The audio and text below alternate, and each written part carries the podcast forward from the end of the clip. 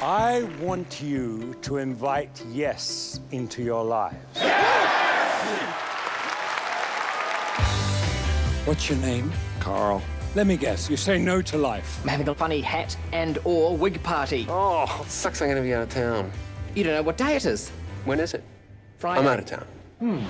You don't have a girlfriend. Stephanie's at the bar. They're coming over here. I gotta go. Stephanie? You're leaving? Yeah, unfortunately. Oh well. Every time an opportunity presents itself, Do you need a ride? you will say No.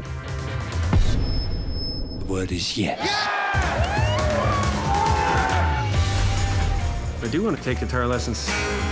Yes, I would like to learn Korean. 청주 납시는 어때요? 잘했어요. What did he call me?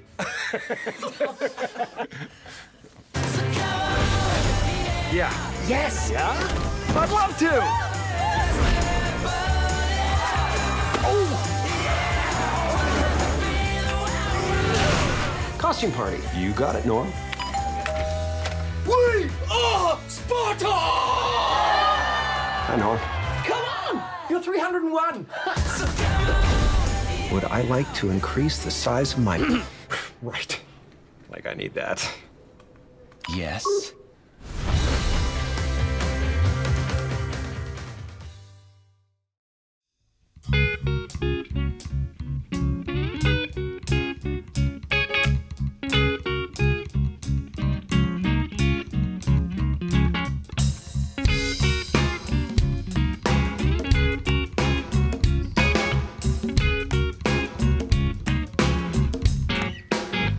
Let's talk about dates, baby. Let's talk about you and me. Let's talk about all the good things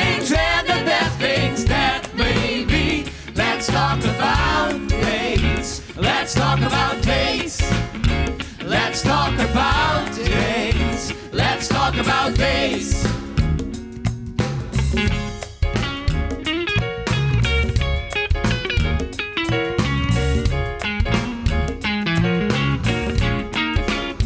Let's talk about dates, baby. Let's talk about you and me. Let's talk about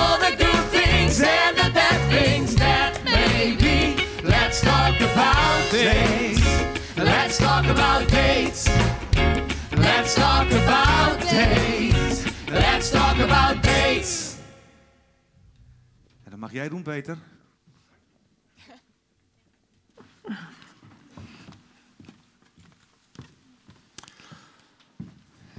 Ja, daar gaan we het inderdaad over hebben. We zagen een klein eh, fragment van Yes Man. Iemand die op alles wat hem gevraagd werd, dankjewel, alles wat hem gevraagd werd, ja moest zeggen.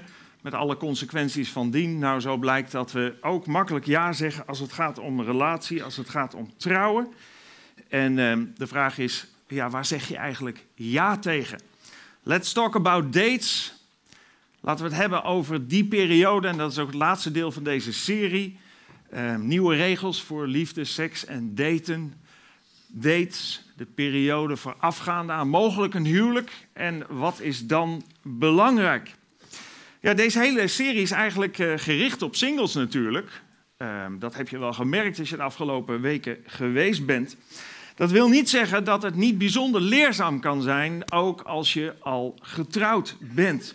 Het kan je soms helpen herkennen wat er misschien fout is gegaan of wat er fout gaat. Ehm, en waarom dingen gaan zoals ze gaan.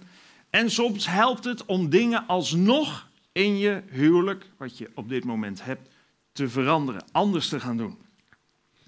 Die regels waar we het over hebben, die zijn erop gericht om te voorkomen dat jij straks ook gaat behoren bij bijna de helft van de getrouwde Nederlanders wiens relatie voortijdig op de klippen loopt. Want zo dicht zitten we daar al bij dat bijna één op de twee huwelijken strandt.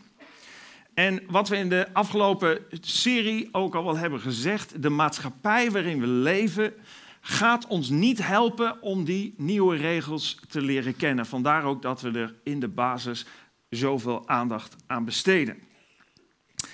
Ja, iedere week, ook deze week en de week daarvoor en de week die voor ons ligt, trouwen er mensen. Iedere week opnieuw doen mensen elkaar een belofte die ze niet kunnen houden. Iedere week opnieuw. Ze willen het wel, natuurlijk. De intentie is goed, maar het lukt toch niet om het te doen. Dat blijkt. En waarom ze doen een belofte waarop ze niet zijn voorbereid. Want niemand, niemand trouwt om ongelukkig te worden. Dat is duidelijk. Je organiseert niet zo'n groot feest. Je leeft het niet naartoe om uiteindelijk na een x aantal jaren ehm, uit elkaar te gaan met een hoop leed en ellende. Natuurlijk niet. Iedereen wil graag gelukkig zijn, ook in de relatie, ook in het huwelijk. En toch gaat het veelal fout. Wat is er aan de hand? Nou, wat bepalend is voor het volhouden van het huwelijk op de lange duur, is niet een handtekening of de belofte. Maar is de manier waarop je voorbereid bent op het huwelijk en de mate waarin je de regels hebt leren kennen die het huwelijk echt tot een succes kunnen maken. Dus op het moment dat je zegt ja, dat beloof ik, of ja, dat wil ik, of ja, dat zal ik doen, dan is het heel belangrijk dat daar een periode aan vooraf gegaan is waarin je wel weet wat je belooft en wat het inhoudt. Ik kan vandaag heel prelechtig aan jullie beloven dat als ik volgende week een toespraak hou over 14 dagen, dat ik dat in het Russisch zal doen. Ik kan het jullie beloven. Ik kan zelfs een papier ondertekenen waarin ik dat, dat zeg. Dat ga ik echt doen. Dat is mijn intentie. Dat wil ik ook graag. En we begrijpen hier allemaal, dat gaat niet gebeuren.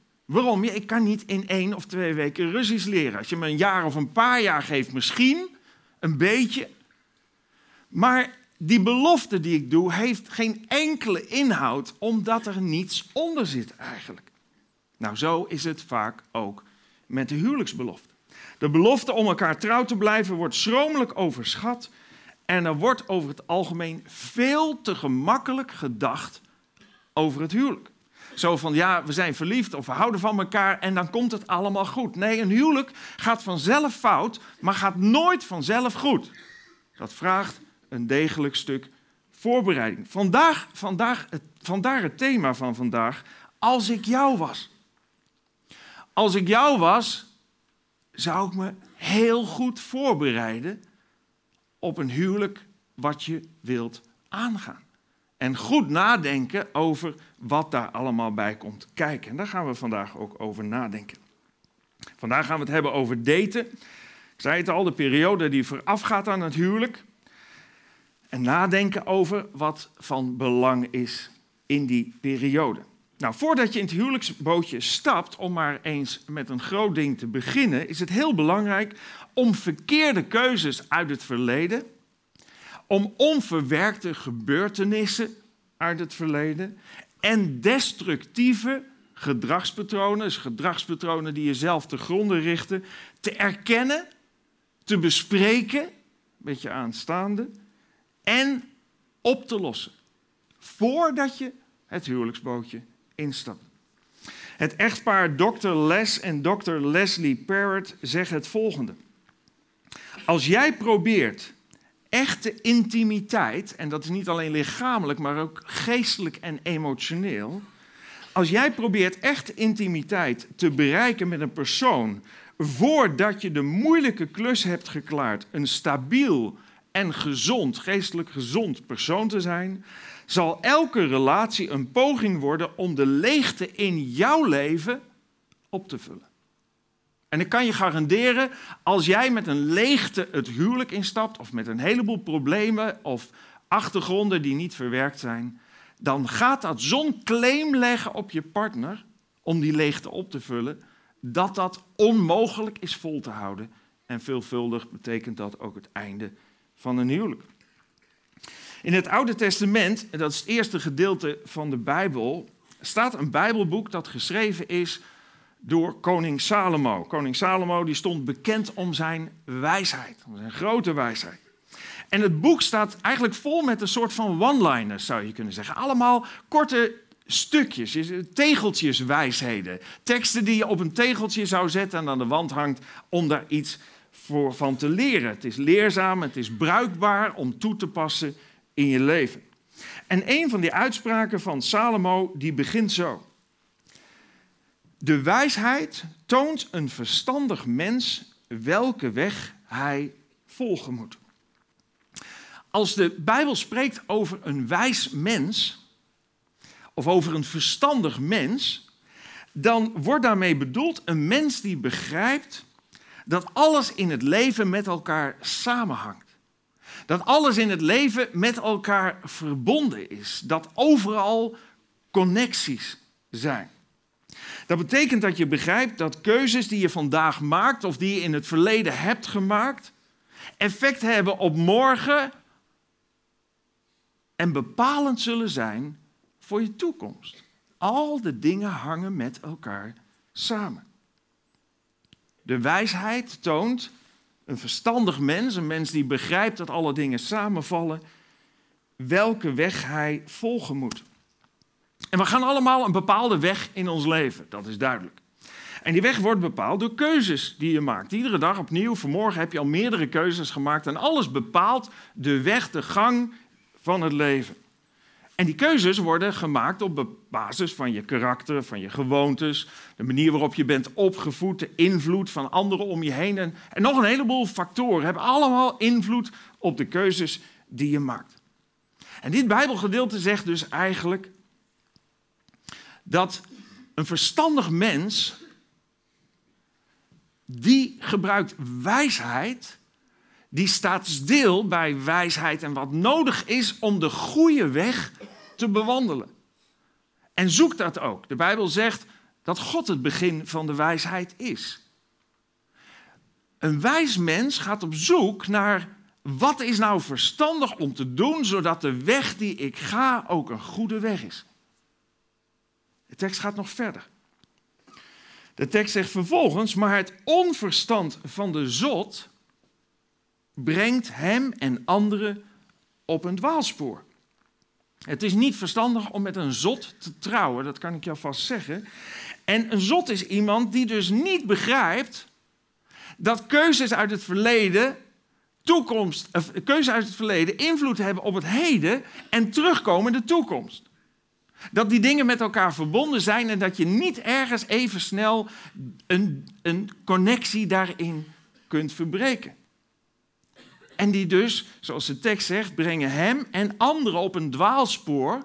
Je zou kunnen zeggen in de problemen. En dat zul je ook ervaren wanneer je een relatie aangaat met een zot die maar doet zonder verder na te denken wat de mogelijke consequenties zijn voor hier en nu en voor de toekomst.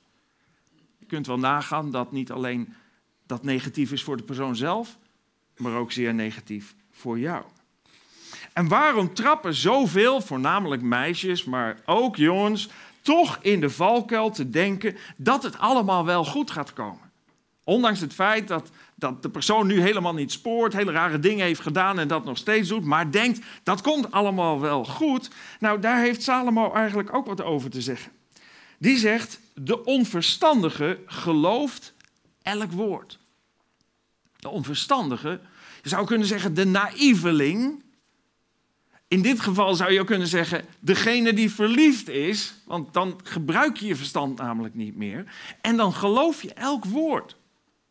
Een andere vertaling zegt, wie onnozel is, hecht aan ieder woord geloof. Neemt alles aan voor zoete koek.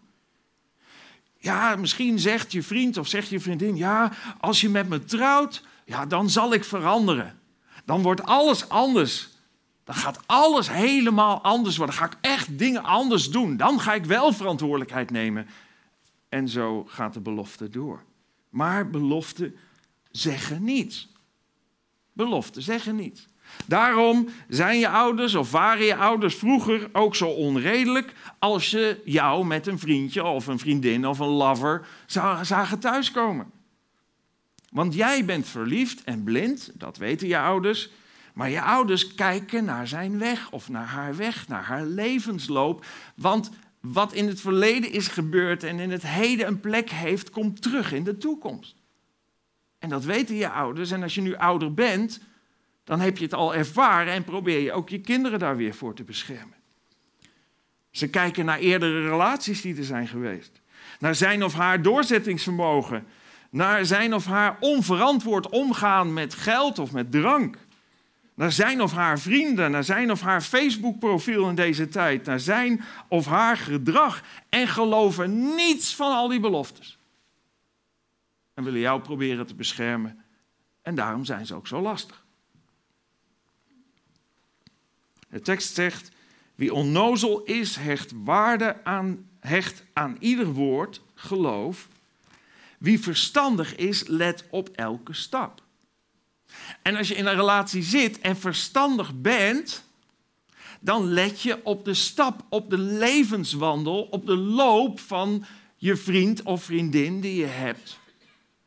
Om eigenlijk iets te kunnen voorspellen van zijn, maar ook als je met hem trouwt of haar trouwt, jouw toekomst.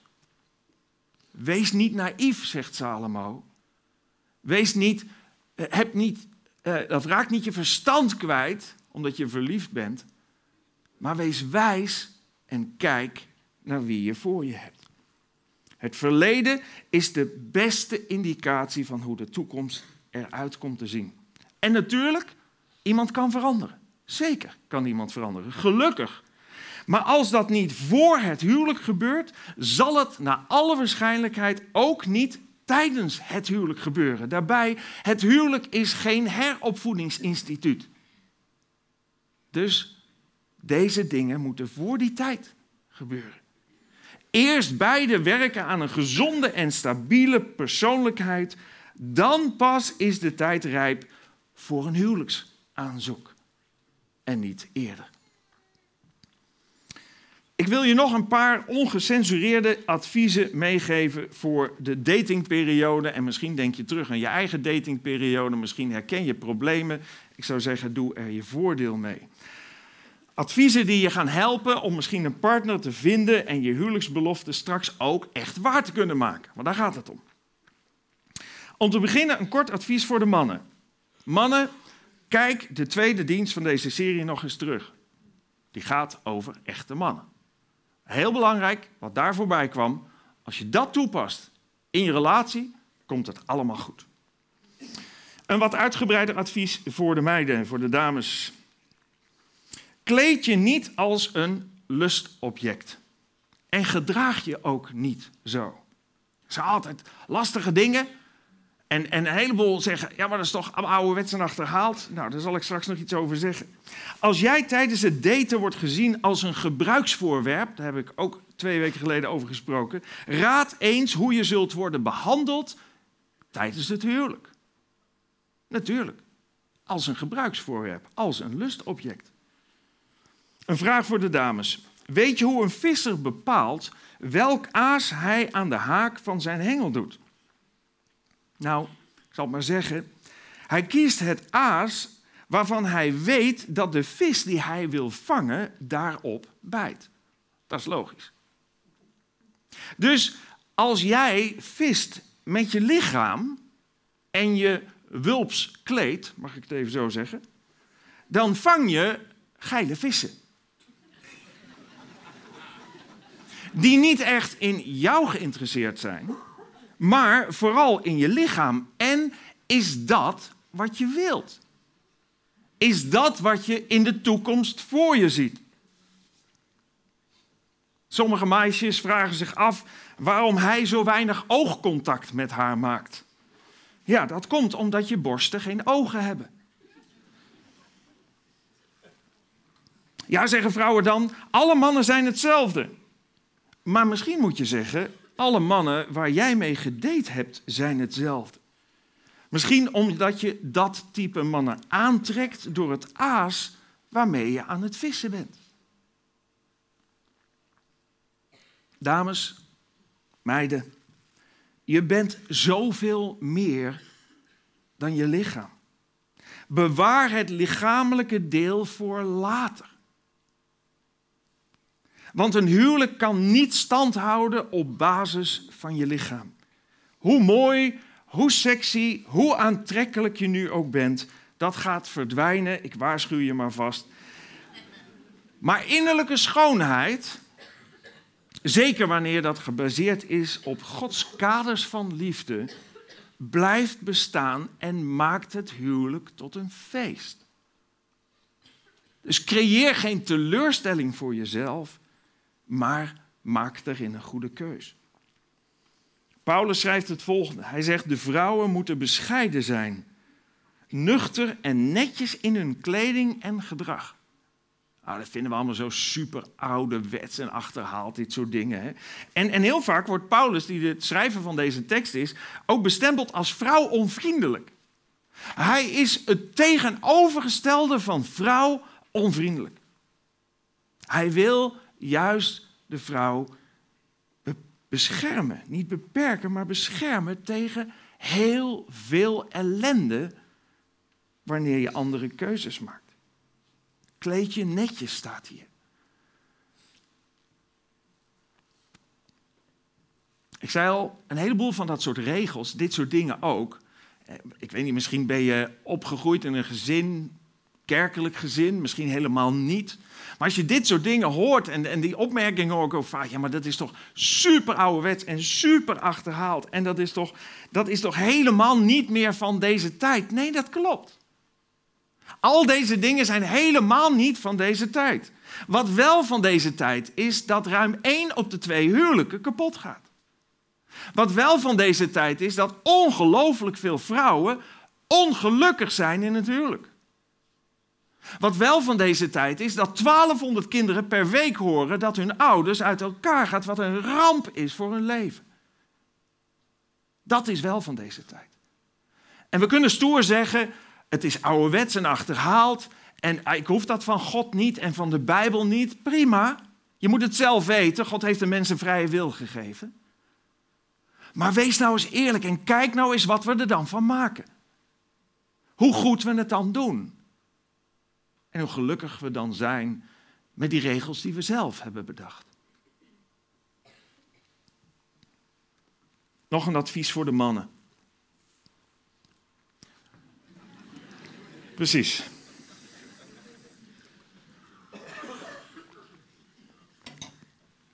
Een volgende. Zorg dat je schuldenvrij het huwelijk ingaat. En dan heb ik het niet over een studieschuld, ik heb het niet over een hypotheek, maar over domme schulden. Schulden die zijn ontstaan omdat je veel meer hebt uitgegeven dan verantwoord was. Aan dingen die je eigenlijk helemaal niet echt nodig hebt.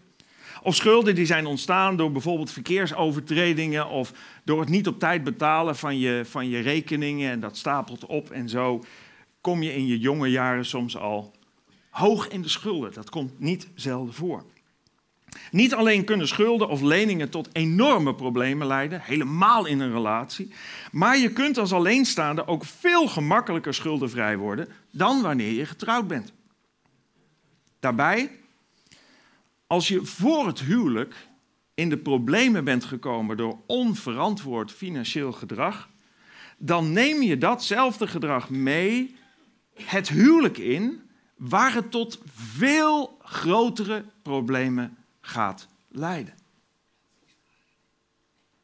Als je besluit niet te gaan trouwen voordat je schuldenvrij bent, dan kan ik je zeggen dat je zeer gemotiveerd bent en vindingrijk wordt om snel schuldenvrij te worden als je inderdaad graag wilt trouwen. En doe dat ook en leer daar op een goede manier mee om te gaan. Dezelfde Salomo zegt: Wie leent is de slaaf van wie uitleent. En je wil geen slaaf zijn. Schulden maken je tot slaaf. Nog één, breek met je slechte gewoonte voordat je trouwt. Ik zei het al, het huwelijk is niet ontworpen om problemen op te lossen. De gevolgen van slechte gewoonten worden groter in het huwelijk, niet kleiner. Nooit. En denk niet, de statistieken tonen aan dat het nooit gebeurt, maar wij gaan daarop de uitzondering vormen. Wees ook daarin niet naïef. Dat word je niet.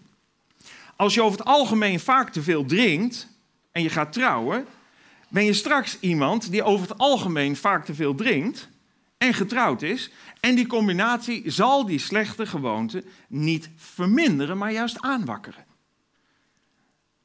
Ben je nu aan porno verslaafd?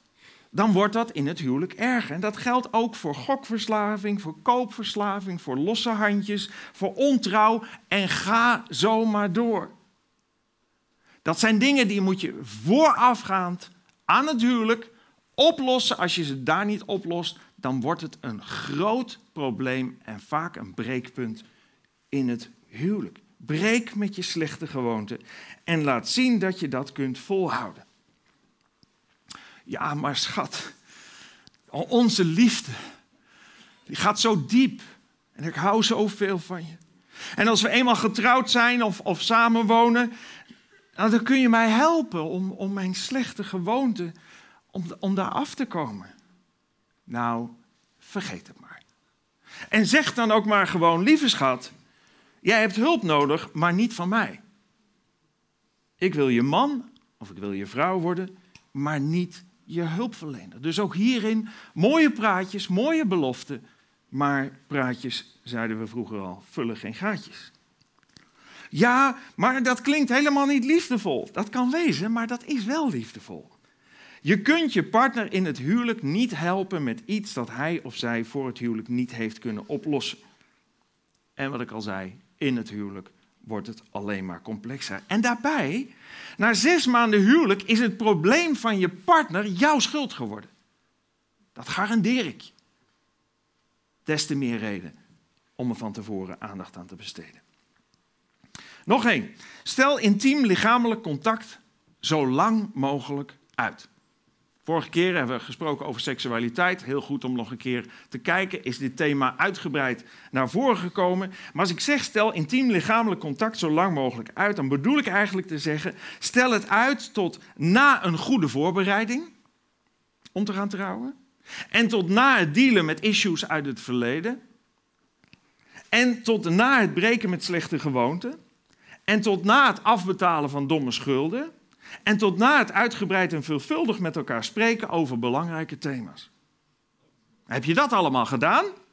Beloof elkaar dan onder getuigen eeuwig trouw en dan pas, dan pas is het veilig om die intimiteit met elkaar te zoeken. Dan pas is het veilig naar die belofte van trouw om die intimiteit met elkaar te hebben. Dan is het ook iets wat geweldig is. Wat, wat de slagroom op de taart is, wat de kroon op je huwelijk is.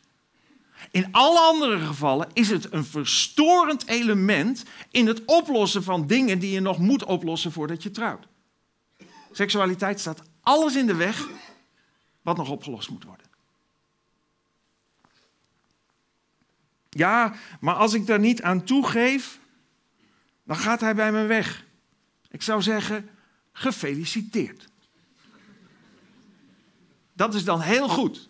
Want als hij dat nu van je afdwingt of nu van je verlangt terwijl je daar niet aan toe bent, of dat niet wilt, of eerst over die dingen wil praten, dan laat hij lekker weggaan, dan ben je gered voor je huwelijk. Seksualiteit uitstellen is een geweldige training.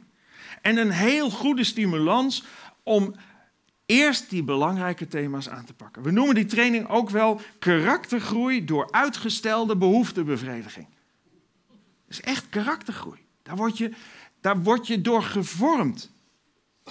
Zelfbeheersing voor het huwelijk leidt tot zelfbeheersing en geduld in het huwelijk. Tegenwoordig duiken mensen met elkaar in bed nog voordat ze elkaars achternaam weten. Nou, daar hebben we vorige keer uitgebreid over gesproken. Wat voor consequenties dat nog meer heeft dan hetgene waar ik het nu over heb. Wees daar zeer, zeer, zeer terughoudend in. Geduld is iets wat je moet oefenen en zeker nodig hebt in je huwelijk. In de Bijbel ook weer, dezelfde Salomo schrijft: Een geduldig mens is beter dan een sterk mens. En wie zichzelf goed in bedwang heeft, is sterker dan de man die steden inneemt. Zo belangrijk is geduld. Want ook in het huwelijk zijn er periodes dat seksualiteit niet een optie is. Kan zijn rond zwangerschap, rond bevalling, depressiviteit, uh, uh, periodes, leeftijd, noem allemaal maar op.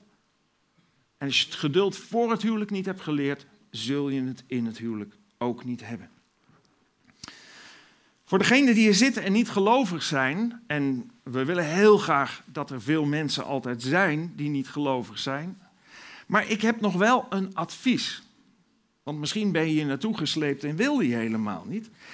Een advies aan niet-gelovigen is: ga niet daten met een christen. Tenzij je het verlangen hebt of serieus openstaat om ook zelf christen te worden. Met deze opmerking maak je misschien niet iedereen blij, maar het is beter om eerlijk te zijn. Want je date accepteert je uiteindelijk niet zoals je bent. Ze willen dat je ook christen wordt. En dat is gebaseerd op iets wat de Bijbel ook zegt. Ook dezelfde Paulus weer, die zegt: vorm geen ongelijkspan met de ongelovigen. Een span, vroeger als je die, die landbouwvoertuigen had, of het nou een egg of een ploeg of wat dan ook was, of een kar, daar stonden of ezels of, of ossen of paarden voor. En dan was het belangrijk om niet een, een, een, een, een, een ezel en een os te nemen, want ja, dat, dat gaat niet samen. Dat trekt die hele kar of ploeg of wat dan ook scheef. Dat matcht niet met elkaar. Dat bedoelt Paulus hier te zeggen. Vorm geen ongelijkspan met de ongelovigen. Je zit op twee verschillende golflengtes. En de een is niet beter dan de ander, begrijp me goed. De een is niet beter dan de ander, maar je bent te verschillend. En als je kinderen krijgt, wordt het probleem alleen nog maar groter. Want eerst kon je elkaar misschien nog een stukje vrijlaten in de keuzes die je individueel maakt. Maar nu, als je kinderen hebt, kan dat niet meer, want de christelijke partner wil per se dat de kinderen christelijk worden opgevoed. En dan zijn de rapen echt gaar. En de problematiek wordt alleen maar groter. En als je als ongelovige voor het huwelijk het bed deelt met een gelovige, ben je nog verder van huis, want dan heb je te maken met een hypocriet die zegt dat hij gelovig is. En je wilt toch niet trouwen met een hypocriet? Dus ook daar, pas op welke keuzes je maakt. Dan liever trouwen met een oprecht niet-gelovige, want die zal je gemakkelijker accepteren zoals je bent. Tot slot, ga niet samenwonen. Ach, dat ook nog. Het is inmiddels genoegzaam bewezen dat stellen die gaan samenwonen minder kans hebben op een gelukkig huwelijk dan stellen die dat niet doen. Helemaal niet vanuit Bijbels perspectief of wat dan ook. Voor mij het idee wordt alleen de Bijbel en wat de Bijbel zegt daarover bevestigd. Maar het is iets wat je veelvuldig ziet. Een artikel in de Volkskrant was het, dacht ik. Ja, de Volkskrant, daar staat... Er zijn nu zoveel studies naar gedaan... dat het wel eens hardop gezegd mag worden... samenwonen voor het huwelijk is desastreus voor het echtelijk geluk. Dat is dus bewezen en ik heb geen tijd om er nu uitgebreid op in te gaan, maar er zijn wel vijf redenen te noemen. Hele duidelijke redenen die in de Bijbel ook naar voren komen waarom het slecht is om dat pad op die manier te bewandelen. Gaan samen leven als man en vrouw voordat je een belofte van trouw hebt gedaan en voordat je je daar goed op hebt voorbereid. En toch is het eigenlijk bijna not done om daar eerlijk over te praten. Heel af en toe zie je zo'n artikeltje, nog nooit verteld, ik heb spijt dat ik ben gaan samenwonen. Maar eigenlijk praten we daar niet over, want daar, hebben we geen, daar mogen we geen spijt voor hebben, want het is immers goed om te doen. En positief. Nee, het is helemaal niet positief en een zeer slechte voorbereiding voor je huwelijk. Er zitten hier ongetwijfeld mensen die samenwonen, daar twijfel ik niet aan. Wil je daar meer over weten? Klamp me aan, praat er graag met je over door. Om te voorkomen dat je straks in de problemen komt. Veel vrouwen zien samenwonen als een opstap naar een huwelijk. Maar de meeste mannen, ik zal even eerlijk zijn, zien samenwonen als een kans op meer seks. Eh, dat is ook uit onderzoek naar voren gekomen. Nou, we zeggen dat niet normaal, natuurlijk. Nee, we vinden het zo fijn om bij je te zijn en al dat soort allemaal hele romantische dingen. Maar nee, dat is heel lichamelijk voor heel veel mannen. Ook nog een laatste advies voor eh, de mannen die hier zitten. Ja, tot zover deze serie. Nieuwe regels voor liefde, seks en daten. Genoeg om over na te denken, genoeg om over door te praten. En nogmaals, deze nieuwe regels zijn eigenlijk hele, hele oude regels, maar die in verval zijn geraakt. Deze bijbelse kaders die God heeft gegeven voor het huwelijk. En ik geloof, zo ben ik ook begonnen, dat God een God van liefde is. Deze bijbelse kaders die God gegeven heeft voor het huwelijk, heeft God niet gegeven omdat hij je geen seks gunt. Of omdat hij je niet gunt om samen te wonen met je partner. Of omdat hij je geen relatie gunt. Maar omdat hij je dit allemaal wel degelijk gunt. Het samenwonen, de seksualiteit, het hebben van een partner. God gunt het ons allemaal, maar niet voor een korte tijd en daarna een hoop ellende. Nee, God gunt ons een gelukkig leven samen met je partner. Waar kinderen, als je die mag krijgen, een veilige en beschermde plek hebben. En daarvoor is het belangrijk om die nieuwe regels of de oude bijbelse kaders die God gegeven heeft als, als ontwerper van het huwelijk, om die zeer serieus te nemen en je voordeel daarmee te doen. Zodat je echt kunt zeggen, en we leefden nog lang en gelukkig. Ik wil graag bidden. Dank u wel, Heere God, voor uw liefde. Dank u wel, Heer, dat u van ons houdt en, het, en zo het verlangen heeft, Heer, dat, dat we ook gelukkig zijn. U heeft ons gemaakt, dat geloof ik. U bent een God van liefde, dat ervaar ik iedere dag in mijn leven. Dat is ook de reden dat ik hier sta. Niet omdat ik misschien niet liever zou uitslapen, maar omdat ik dit zo graag wil vertellen. Dat u een God van liefde bent. En dat de dingen die we in de Bijbel zien niet ouderwets en bekrompen en achterhaald en niet meer geldend zijn. Maar dat het zeer actueel is. En dat het nog steeds werkt als we bereid zijn om het te proberen en ons niet laten verleiden om te denken dat het anders is. En God wilt u ons allemaal helpen. Zoals we hier zitten, misschien zijn we single. Verlangen we naar een relatie. En kunnen we ons voordeel mee doen als die relatie misschien mag komen. Misschien zijn we getrouwd en herkennen we dingen in ons huwelijk die scheef zijn gegaan. Heer, geeft u de kracht en de wijsheid om, om die dingen om te buigen, om hulp te zoeken als het nodig is. Misschien zitten we hier en hebben we een huwelijk achter ons. En herkennen we dingen, maar is er niks meer te corrigeren. Heer, help ons om die inzichten tot ons te nemen, om vergeving te vragen waar het nodig is aan u, misschien wel aan onze ex. Dat we dingen kunnen oplossen en afronden. Heer God, u kent ons hoofd voor hoofd. Spreek tot ons hart individueel. En ik wil u danken dat u ons niet alleen nieuwe regels heeft gegeven, maar in onze dwaling en onze zonde ook uw zoon heeft gegeven. Heer Jezus Christus, die naar deze wereld is gekomen. Om het goed te maken tussen u en ons. Om de mogelijkheid te creëren dat we met u een relatie hebben.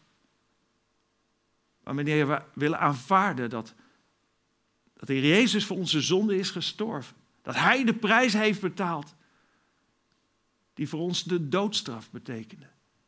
Dat Hij die doodstraf op zich nam en zo ons in vrijheid kan zetten. Het slavenjuk kan afnemen. Dat we niet langer gebukt hoeven gaan onder de invloed van het kwaad, maar in de vrijheid mogen komen. U mogen leren kennen. Eeuwig leven als perspectief mogen hebben, waar het eens zal zijn zoals u het heeft bedoeld. Heer, wilt u ons leiden op die smalle, lastige weg, maar die leidt tot geluk. Heer, dat vragen u niet omdat we daar recht op hebben. Het is geen claim.